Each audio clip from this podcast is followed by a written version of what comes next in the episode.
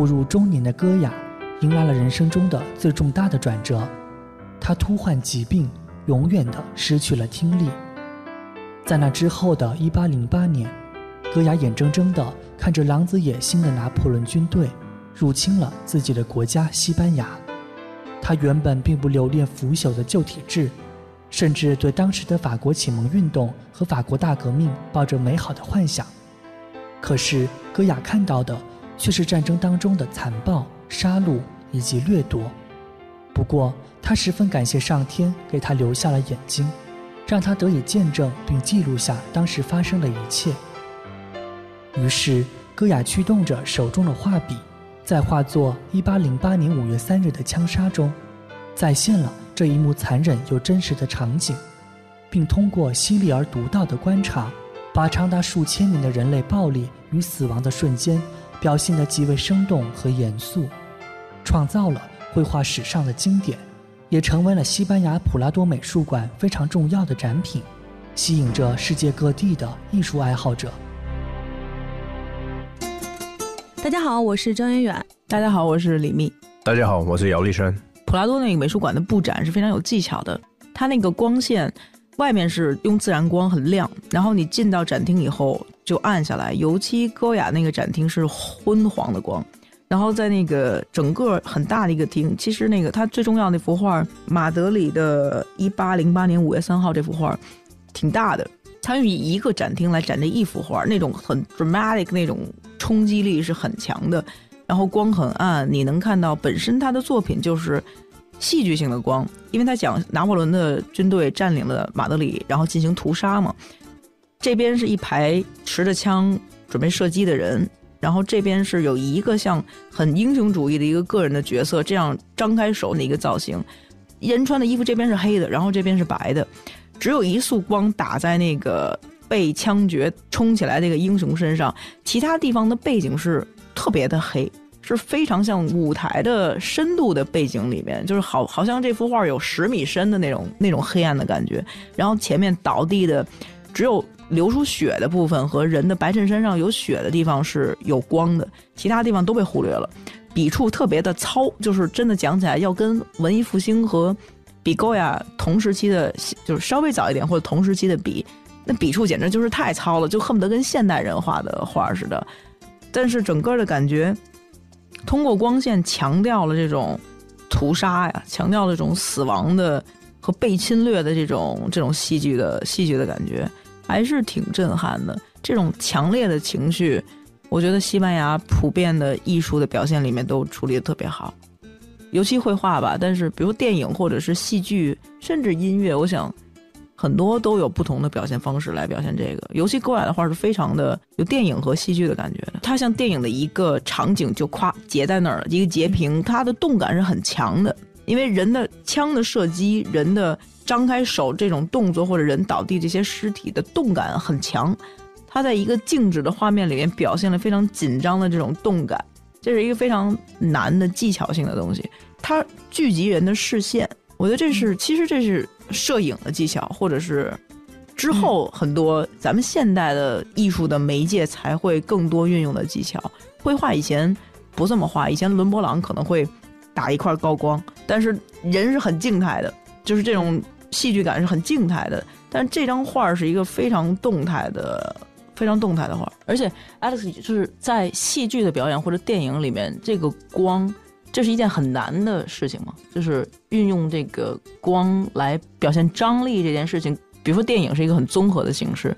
靠表演还是靠美术，还是靠什么东西相对更重要的，容易表现出这个张力？我不是专业做摄影的，但我觉得现在大部分的电影通常不怎么会用光线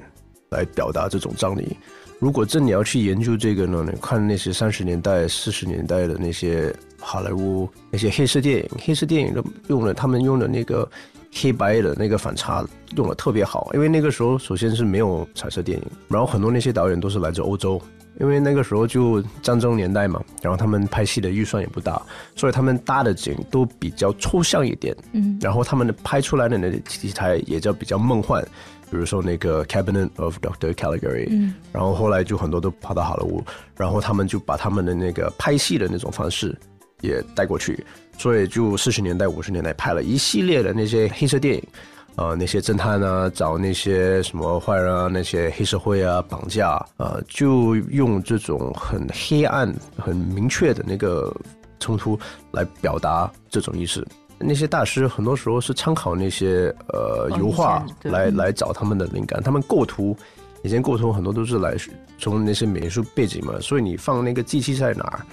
谁在那个中景，谁在背景都有意思。所以其实就像这种对于艺术作品，或者说这种艺术家的这种一系列的作品的这种呈现，在美术馆里面，在可能大家真的去到普拉多美术馆的时候，也会能感觉到，可能真的去接触或者说想要去看到戈雅的作品的时候，是真的需要做好，不管是从心理上还是从各方面的这种强度冲击的准备的。可能也没有咱们描绘的这么严重，这都是就是很主观的，也是个人的感觉。戈雅的这幅画确实非常生动，他用自己娴熟的绘画技巧，把这种动和静的气氛展现得淋漓尽致，让欣赏画作的人似乎回到了那一时刻。不过，也正如嘉宾所说的，如果仔细看这幅画，会发现戈雅的笔触并没有那么细腻出众，他的其他许多作品也都有类似的表现。那到底是哪些特质？真正造就了戈雅绘画史上的大师地位呢？下面就来继续听听嘉宾们是怎么认为的吧。郭雅提炼出一个核心的感觉，对你来说是什么？有时候我会问，或者你能听到旁边的同样的参观人会议论，他觉得恐怖，很多人会用恐怖这个词，或者觉得是残忍，我就都不会用这种词来形容，我会用孤独这样、嗯你会用孤独，我会觉得好像是决绝，我就觉得他好像做什么都很很狠，直接奔着 rock bottom，就是到对到底儿的那种，什么都很决绝，好像一点也不拖泥带水，而且一点也不温和。就他不考虑什么事情是你能够接受的，就是永远好像要最后摊牌的，或者是要最后决裂的那种状态。伤残了的艺术家好像都是这样，都是这样办事儿。你听贝多芬，他也有浪漫的东西，但是那个力度在那儿，就是他的力度在那儿。嗯，你看米尔顿写《失乐园》，那描述的就是你能感受到那个字的强度啊，就在一篇纸上面可以承载的强度是非常的强的。我觉得如果一个词来形容，我觉得可能原始吧。原始哦，对对对，啊他画出来的是一种血腥，一种黑暗。可是对我来讲，他的血腥跟黑暗不是为了血腥和黑暗，它是一种表达的一种方式。然后它哦表达的是一个人性的最原始的一个一种嗯就挣。扎在生存嗯状态的那种。对我来说，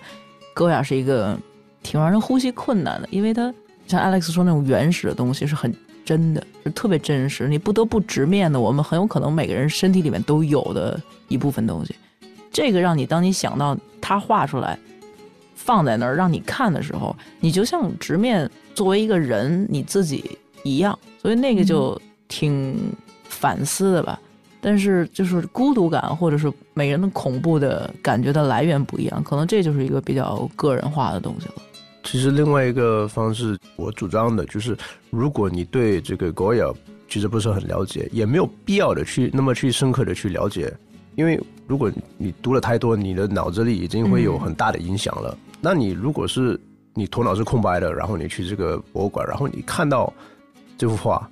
这种最初次碰面跟这个艺术作品接触，是完全没有带上其他的那种之前有过的一些想法。所以我觉得这是最原始、最好的一种方式。然后你看了，可能给你一种新鲜的感觉，嗯给你一种某可能，也许你特别喜欢，也许你特别憎恨，也许你没有什么大的反应。然后你看完了之后，你回去，然后再看之前的那些知识分子啊那些所有的评论。啊怎么讲如果是我的话我会按照这种方式去看。就比如说我看一个电影的时候我看之前我从来不看任何影评然后我看完了然后我自己可能琢磨一两天然后之后去看那个影评然后可能你的想法是跟他们完全不一样有时候他是会提到几点你当时没有想到的然后就哎其实也是可以从这个角度来讲。所以这样的话我觉得你做一个观众你的收获会比较大。